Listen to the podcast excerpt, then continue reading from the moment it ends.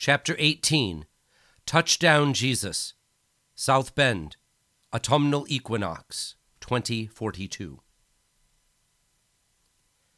Two months after Lars's execution, Emperor Shane stood with jutted jaw alongside U. Screw Romance Books, University of Notre Dame's Father Hesburn, the FN Vodka American Collegiate Athletic Association's Chief Executive Officer, Hunter Lindley, and the Secure Bail Bond National Football Group's chairwoman, Britone Mulrooney. They held small pickaxes on the American flag draped scaffold at Notre Dame's Programmed Parenthood Memorial Library, waving and pointing at the gathered crowd below. The crown atop the mosaic figure of Christ with outstretched arms needed renovation, and thanks to the Safety First Concussion Bait Helmet Company, LLC, it would be soon a reality. Minister McDermott glared at the monitor, pressed his headset closer to his ears, and hissed at the cameraman on the scissor lift. Closer, damn you! I said a close up. I don't want anyone missing the veins on the Emperor's forearm, you stupid jackass.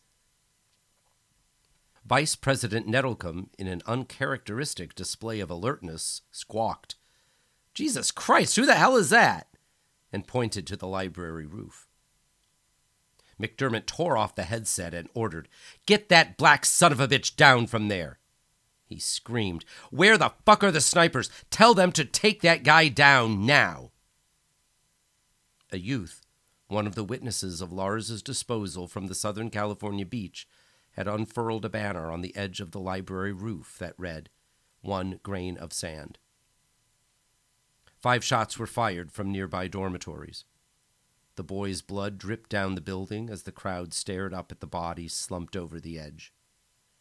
It slipped back onto the asphalt roof as the banner was pulled back. Applause.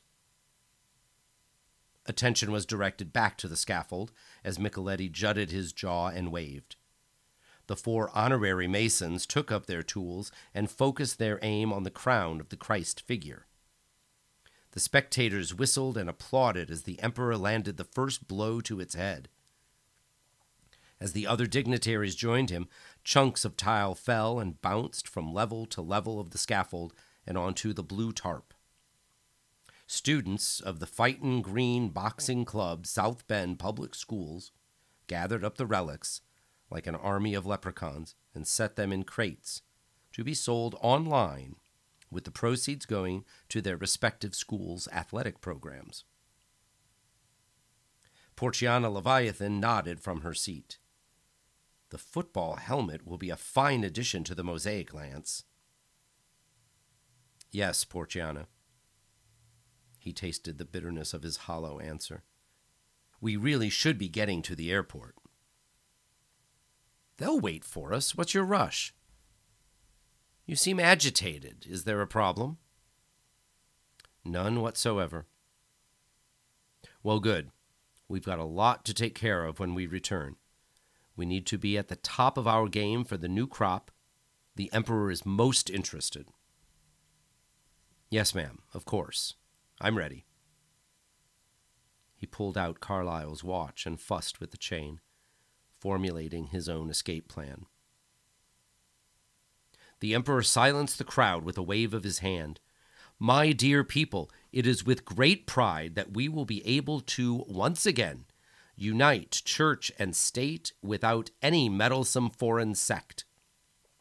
As in the days of Constantine the Great, we will have one who will rule all, with a peace unknown since 476 AD.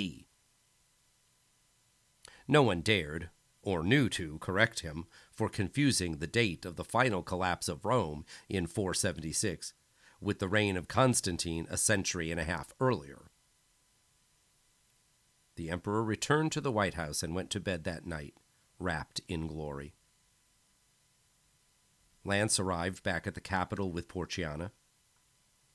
Fix me a drink, will you, Lance? Certainly. He poured the scotch and soda and brought it to her on the veranda. I'll be in my room. He walked in and closed the door. He set Carlyle's watch on the nightstand and sat on the bed, reaching into a drawer for the pillbox. He laid back, took out the lone capsule, put it between his teeth, and bit down. In South Bend, the Notre Dame campus was brighter than usual, given the uplighting put in place after the renovated mosaic was dedicated the previous day.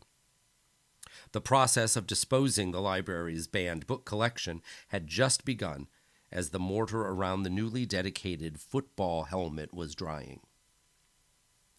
The security guards had been checking their text messages, but none of them saw anyone go in or out of the building. They only saw the flash, heard the explosions, and felt the concrete, metal, and glass falling on their backs as the entire library was demolished. Both the Emperor and the Information Minister hoped this planned detonation and blaming the alleged anti imperialist insurgents would bring down the resistance movement with equal effectiveness and finality.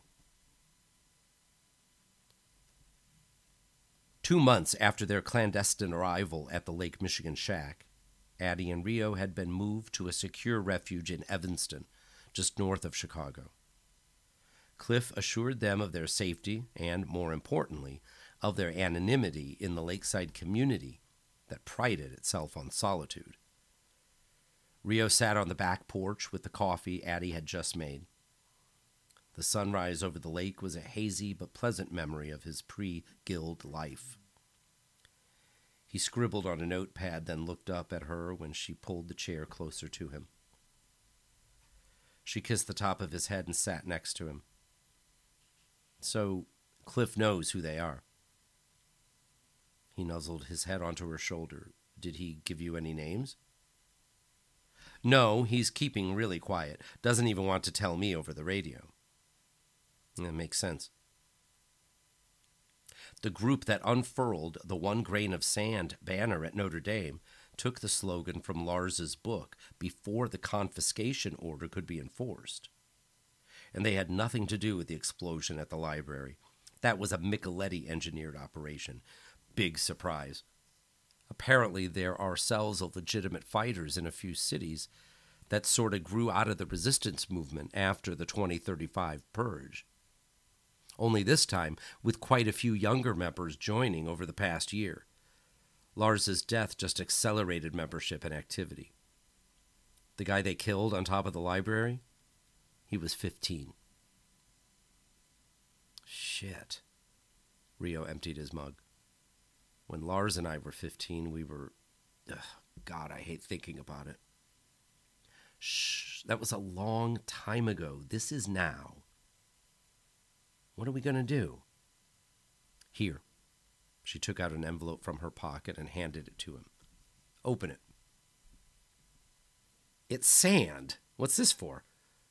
He looked at her. Her devilish grin reminded him of Lars. Uh, your people? Yup. It's from the beach near where Lars was, um, laid to rest. He clutched it and kissed the envelope. Thank you. My friend Lucy Farrow stayed around after the boat left and the others had gone. She retrieved enough sand for several people, which she sent to those of us who cared the most. You'll have to thank her for me. This this means so much. He gripped the bag tighter. You'll be able to thank her at some point. She's heading to Chicago soon. It's getting a little too hot for her out west. So what do we do until then? Well, Cliff is beginning to gather some info on the pockets of resistance around the East Coast. He thinks this might be the right time to make some solid contacts so soon after, you know, after Lars? It's only been a couple of months. Rio, remember, the resistance is bigger than any of us and has been growing for almost a decade. Cliff thinks the timing is good. Micheletti assumes he's unstoppable, and that might be our biggest advantage. How? His arrogance and those sycophants who kiss his ass work to keep their collective guard down. So, what are we supposed to do now, Addie? make noise and get caught and killed too? How would that justify what's happened to Lars, Quinn, and the kid on the roof, and everyone else fighting? She rubbed his back. I don't know, but it can't end like this. At least we can try to make sense of it, or point toward it for others. And maybe someone else later on will find out why all of it had to happen in the first place. A lot of people around the world want to see change. We can at least help in small ways. Cliff is at the top of the communication chain in this country. He's been making connections with others in East Africa, and they all think those assholes won't know what hit him when the entire world rises up and crushes them. That's a long way off. Rio leaned back, resting his head on her chest. It was midsummer 2043, on the first anniversary of Lars's death, that Addie and Rio were clandestinely married. Lucy, who had just arrived in Chicago, performed the ceremony, and Victor Bai Weilin was born four months later. Rio insisted on honoring Addie's brother, and Addie was emphatic about reclaiming Rio's full name.